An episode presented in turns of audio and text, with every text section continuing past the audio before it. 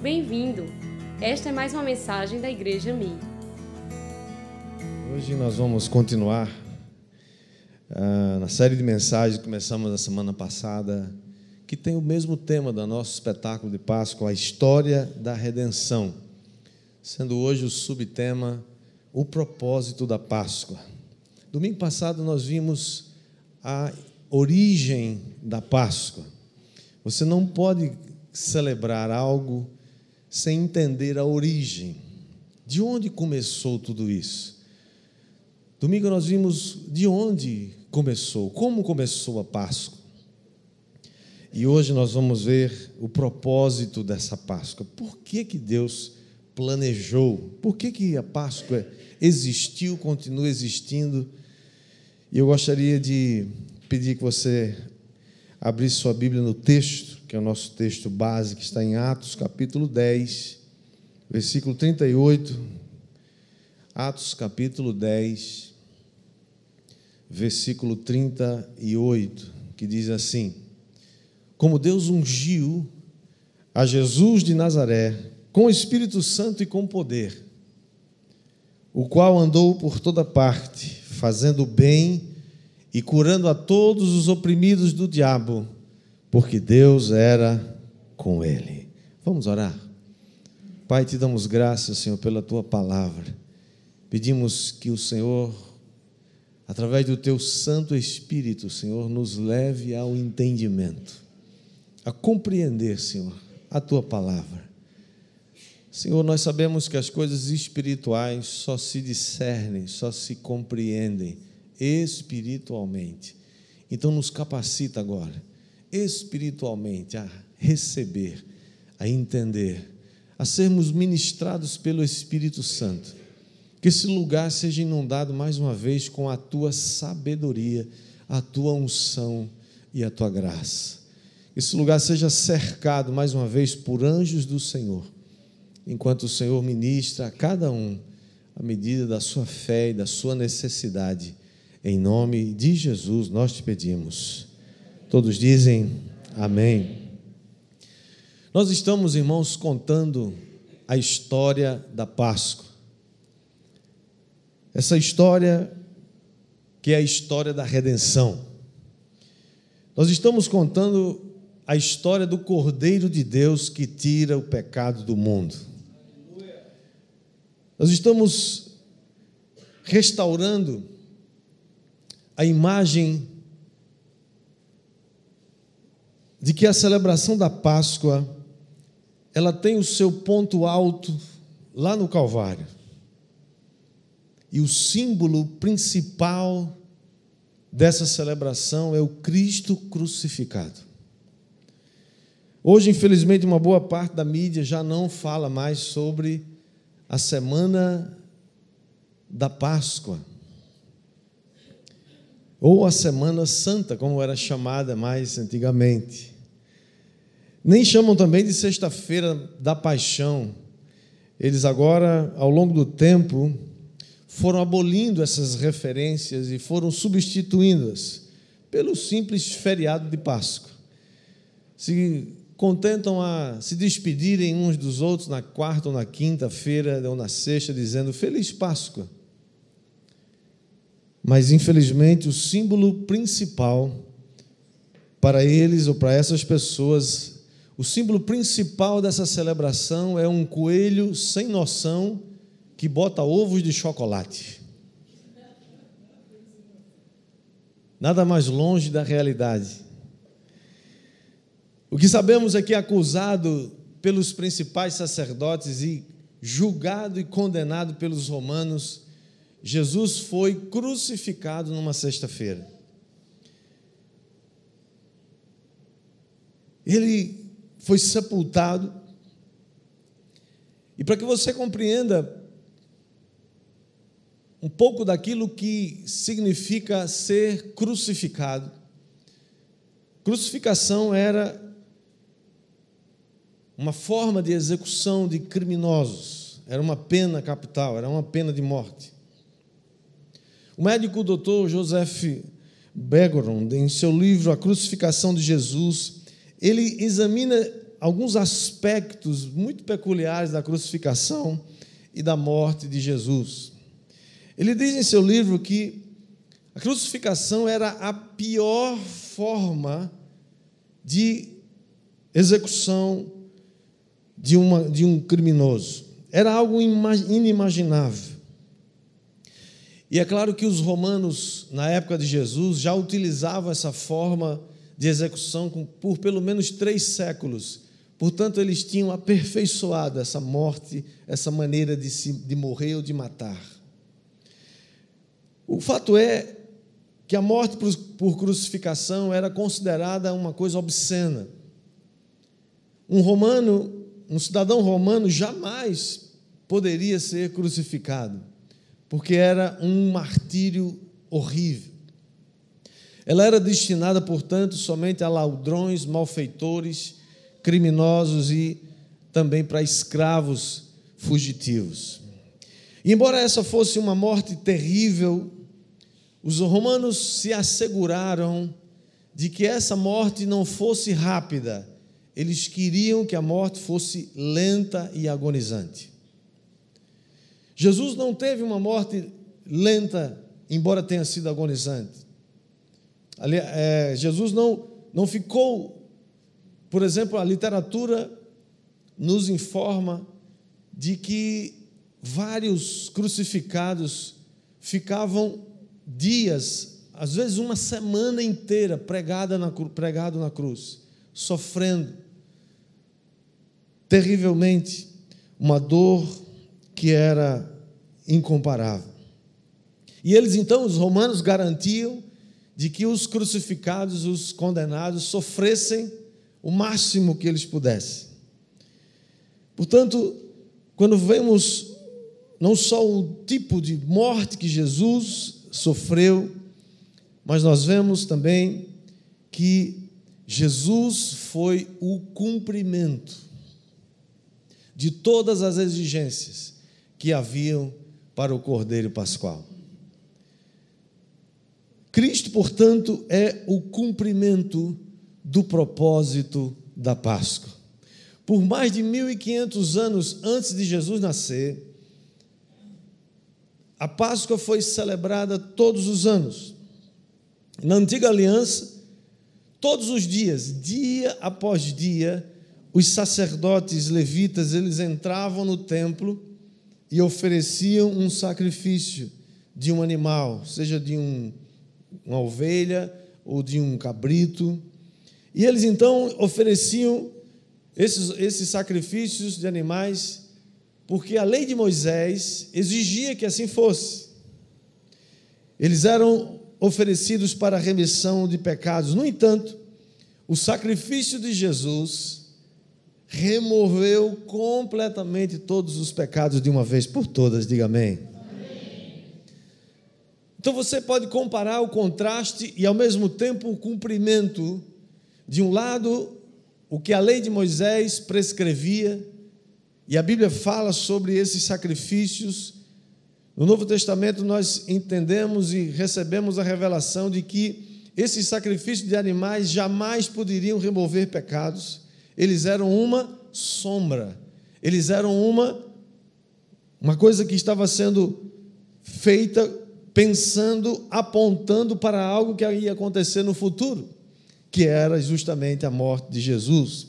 Os sacerdotes levitas, eles ofereciam sacrifícios pelo pecado, mas Cristo sacrificou-se uma única vez. Você não precisa mais sacrificar animais, diga glória a Deus. Você já imaginou o custo disso? Toda vez que você pecar, tinha que ir lá pegar um animal e sacrificar. Tinha gente que estava quebrado já, de tanto, tanto comprar animal e sacrificar, né? Ou então para de pecar, né? Era melhor, né? mais, mais negócio. Os sacerdotes levitas sacrificavam animais Cristo ofereceu-se por si mesmo. O sacrifício dos levitas apenas cobriam os pecados ou o pecado. O sacrifício de Cristo removeu o pecado totalmente para sempre. Diga amém. Os sacrifícios levitas cessaram, não precisamos mais deles. O sacrifício de Cristo, ele tem uma eficácia eterna para sempre. Nunca mais nós vamos precisar oferecer nenhum tipo de sacrifício, porque o sacrifício de Cristo foi definitivo, suficiente para remover os meus e os seus pecados. Diga glória a Deus. Segundo lugar, aprendemos que Cristo cumpriu perfeitamente todas as exigências do Cordeiro Pascual. Existia um ritual, existia uma prescrição. Ninguém poderia fazer, oferecer um sacrifício na Páscoa de qualquer jeito. A prescrição disso está lá no livro de Êxodo. E nós vemos, por exemplo, que primeira coisa é que a Páscoa no Antigo Testamento ela exigia que fosse sacrificado um cordeiro de um ano perfeito, sem nenhum defeito. A Bíblia diz que Jesus era um, um homem que não pecou em toda a sua vida. Quando João Batista se refere a Jesus, quando Jesus começa o seu ministério, João Batista se refere a Jesus em João 1,29, dizendo assim: Eis o Cordeiro de Deus que tira o pecado do mundo. Jesus foi esse Cordeiro perfeito. Ele cumpriu a exigência da qualidade, do caráter e das características daquele Cordeiro Pascual. Segunda coisa que nós cremos e, e a Bíblia nos ensina que Jesus cumpriu o propósito da Páscoa, ele cumpriu as exigências do Cordeiro Pascual, é que o Cordeiro da Páscoa ele deveria, portanto, ser sem defeito, e o próprio Jesus disse a respeito dele mesmo: Quem de vocês me convencem de pecado? Quem de vocês pode me acusar de algum pecado? Naquele dia em que Jesus foi traído, aquela quinta-feira à noite, quando os soldados vinham com Judas, que vinha traí-lo e entregá-lo aos soldados que o prenderiam, Jesus disse para os seus discípulos: Aí vem o príncipe desse mundo e ele nada tem em mim. Ele estava dizendo: Eu não tenho nada a ver com o príncipe desse mundo. A maldade está com ele, não tenho nenhuma, nada em mim existe dele. Portanto, ele estava dizendo: Ninguém pode me acusar de, de pecado, porque, porque Jesus foi o cordeiro perfeito. A lei de Moisés, irmãos, foi dada não para que a gente pudesse cumpri-la a lei de Moisés foi dada para servir de aio, para servir de guia, para servir de mentor, para ressaltar o perigo, o poder do pecado, mas também ficou evidente que nenhum de nós poderia cumprir aquilo. Impossível, só Jesus conseguiu cumprir aquilo. E agora, porque ele cumpriu, ele nos capacita a cumprir também. Diga glória a Deus.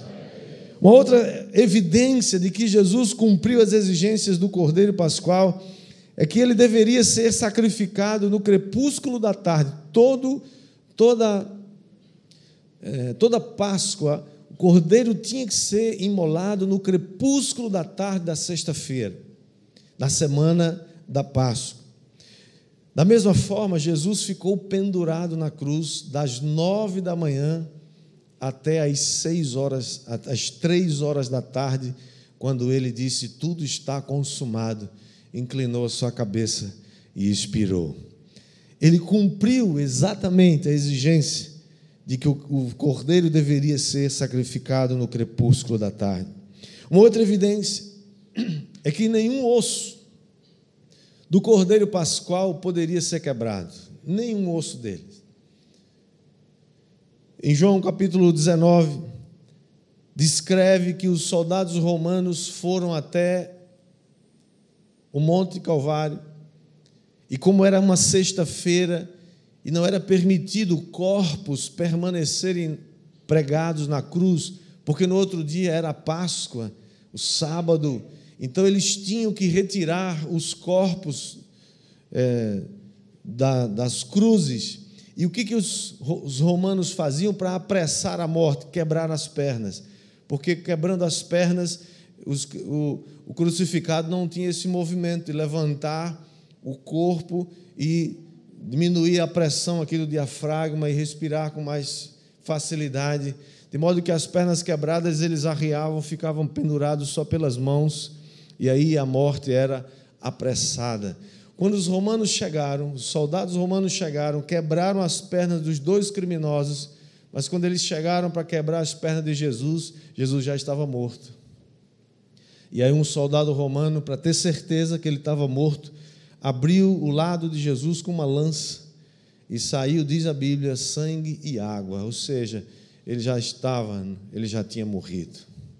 Portanto, nenhum osso de Jesus foi quebrado, cumprindo a exigência do Cordeiro Pascual de que nenhum osso deveria ser quebrado.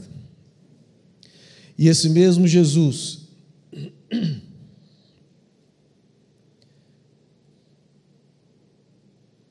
que morreu crucificado e derramou o seu sangue, faz com que esse, o poder desse sangue chegue até hoje a mim e a você. 1 Pedro capítulo 1, versículo 18 e 19, diz que sabendo que não foi mediante coisas corruptíveis, como prata ou ouro, que fostes resgatados do vosso fútil procedimento, que vossos pais vos legaram, mas pelo precioso sangue, como de cordeiro sem defeito e sem mácula, o sangue de Jesus. O mais importante de todos esses elementos, irmãos, era o sangue. Naquela noite, lá em, no Egito,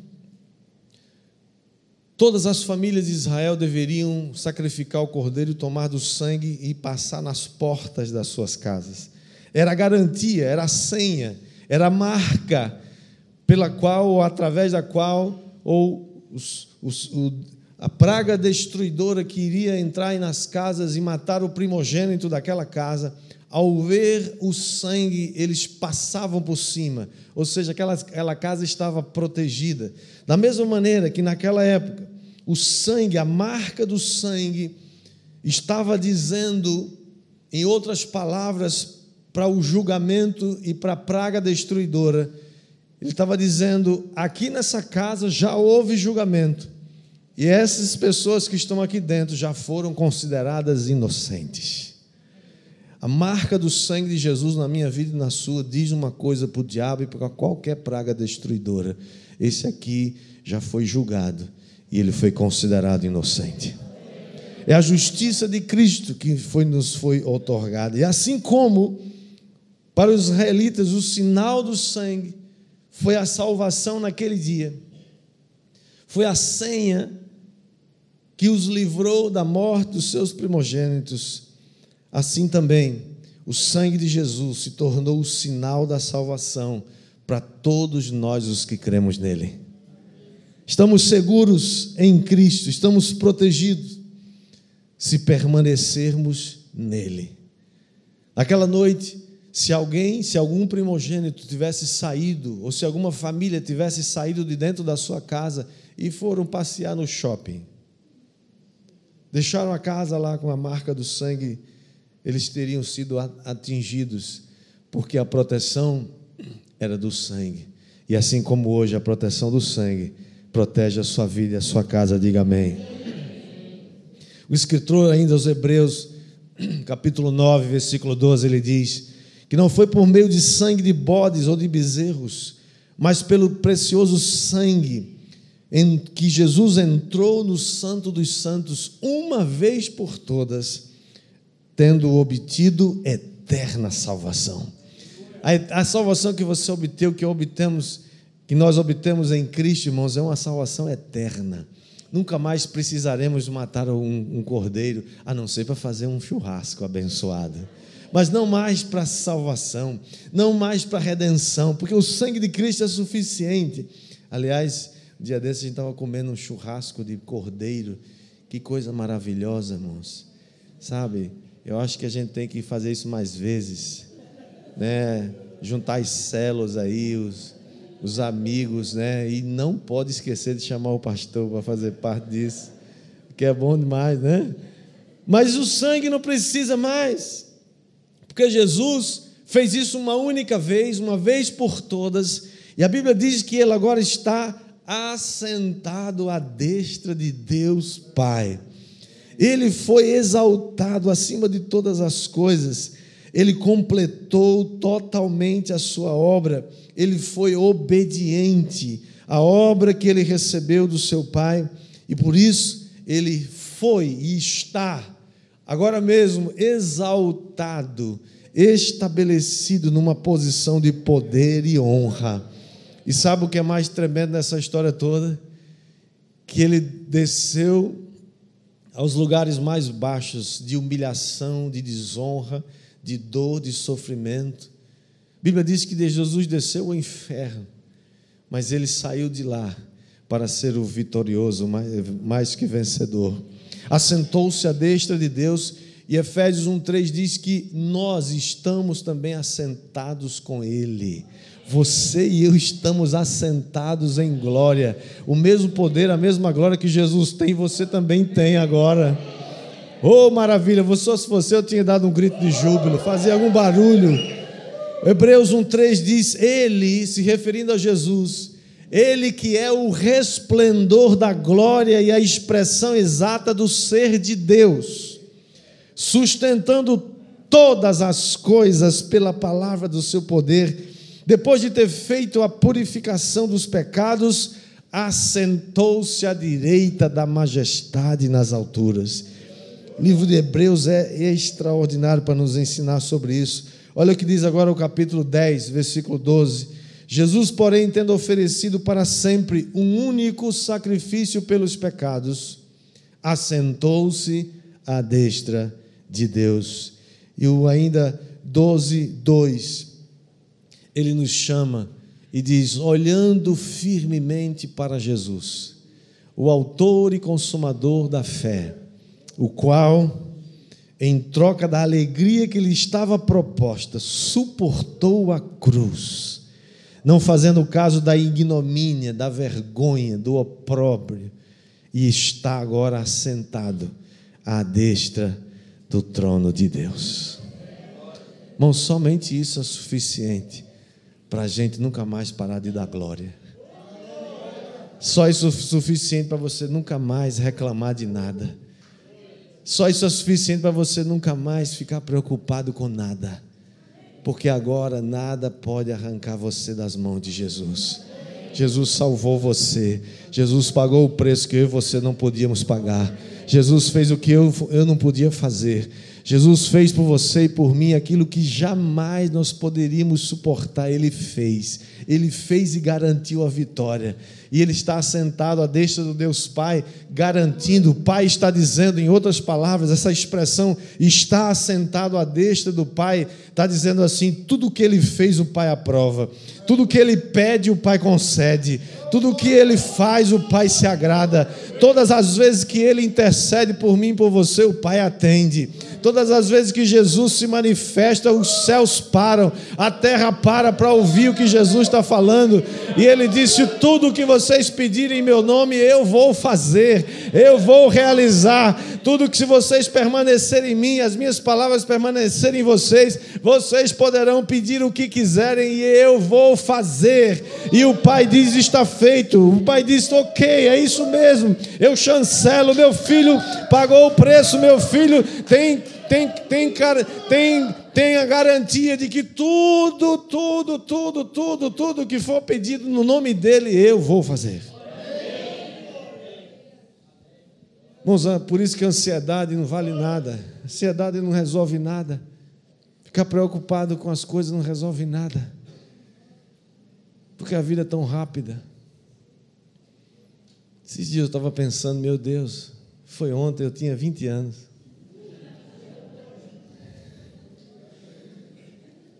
Tenho mais de 30 agora, é muito rápido.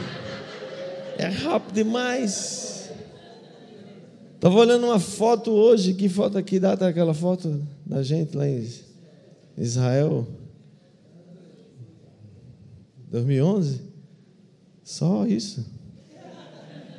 E eu olhei assim, estava eu e minha gata. Miau. Estava lá. Foi Israel aquela foto? E eu olhei e falei: Meu Deus, que gata linda. Não faz dez anos isso. E eu estava com os cabelos pretos ainda. Lógico que junto de uma gata tem que ter um gato muito bonito, né? E eu falei, Jesus, como a coisa passa rápido. Esses dias né, eu falei aqui aquele negócio da, da idade, né? Estava conversando com um amigo e o amigo falou assim: é, Eu já fiz 59 anos. E aí eu olhei para ele: O quê, rapaz? Você já tem tudo isso? Aí a minha companheira, minha consciência me lembrou, né? Aquela lembrança que faz assim, filho, psiu, essa semana você faz 58. Aí o quê? Sério? Aí eu olhei para ele e falei, rapaz, tu é um menino, cara, tu é um garoto. Não parece que tu tem essa idade, rapaz. Mas sabe o que é isso? Confie que Deus está no controle de todas as coisas. Deus é bom e o diabo não presta. Deus é bom o tempo todo. Amém ou não amém? amém? Terceiro e último, qual foi o primeiro ponto que a gente viu aqui? Primeira coisa, o que, que eu falei aí? Cristo é o cumprimento do propósito da Páscoa. A segunda coisa que a gente aprende hoje é que Cristo cumpriu todas as exigências a respeito do cordeiro da Páscoa. E em terceiro lugar, nós vemos que o propósito da Páscoa é nos mostrar o caminho da vida eterna. Você quer, você quer acertar o caminho da vida eterna? Quantos aqui querem? Acertar o caminho da vida eterna é a coisa mais fácil do mundo. Alguém pode pensar, mas meu Deus, então, depois de tudo isso, canta coisa, Páscoa, Cordeiro, sangue, não sei o que, entra no Santo dos Santos uma vez por todas e tal, assenta à direita de Deus, e o negócio parece que é um labirinto, é não, é simples demais. É simples demais chegar a Jesus. Você quer ver uma coisa? Abra sua Bíblia em João, capítulo 14. Versículos 5 e 6. Jesus estava falando para os discípulos nesse, nesse texto de momentos antes dele, horas antes dele, dele se assentar com seus discípulos e comer aquela última ceia, aquela última Páscoa. Ele estava consolando os corações dos discípulos, que eles estavam preocupados. E agora, como é que vai ser?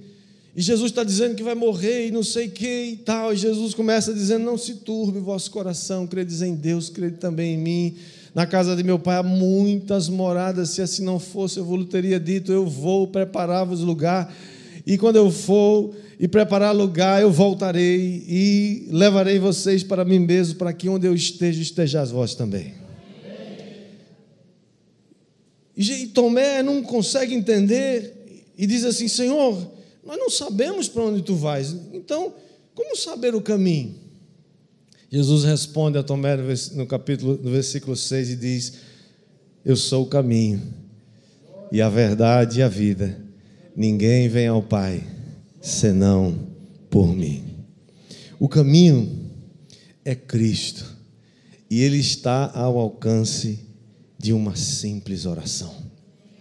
Você sabia que Jesus está ao seu alcance só a distância de uma simples oração? Você quer saber como? Veja o que acontece. Quando Jesus está pregado na cruz, ele foi crucificado no meio de dois ladrões. Para a coisa ficar pior, né, ficar mais obscena, né, para ficar mais terrível, mais né, degradante, é, sei lá, horrível. Crucificado no meio de dois ladrões. Os dois ladrões estão lá e Lucas, o nosso médico aqui, relata essa história dizendo assim, Lucas 23, versículo 39, ele diz: Um dos malfeitores crucificados blasfemava contra ele, dizendo: Não és tu Cristo, salva-te a ti mesmo e a nós também. Respondendo-lhe, porém, o outro repreendeu, dizendo: Nem ao menos temes a Deus estando sob igual sentença? Nós, na verdade, com justiça, porque recebemos o castigo que os nossos atos merecem, mas este nenhum mal fez. E acrescentou, versículo 42, Jesus, lembra-te de mim quando vieres no teu reino. E Jesus lhe respondeu: Em verdade te digo que hoje estarás comigo no paraíso.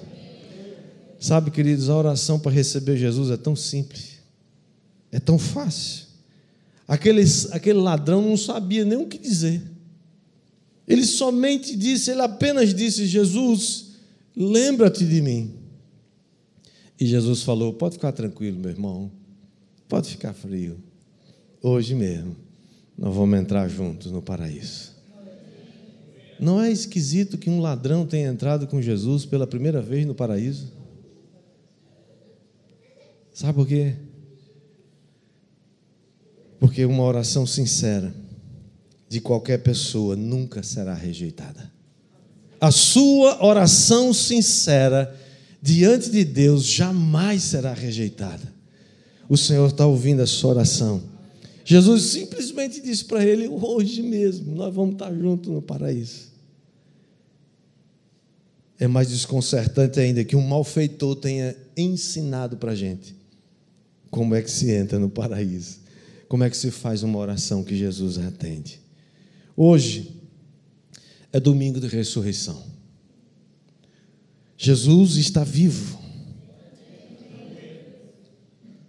Lucas, ainda no capítulo 24, nos relata que, ainda de madrugada, algumas mulheres foram ao sepulcro, levando aromas que elas haviam preparado para oferecer, colocar no túmulo de Jesus.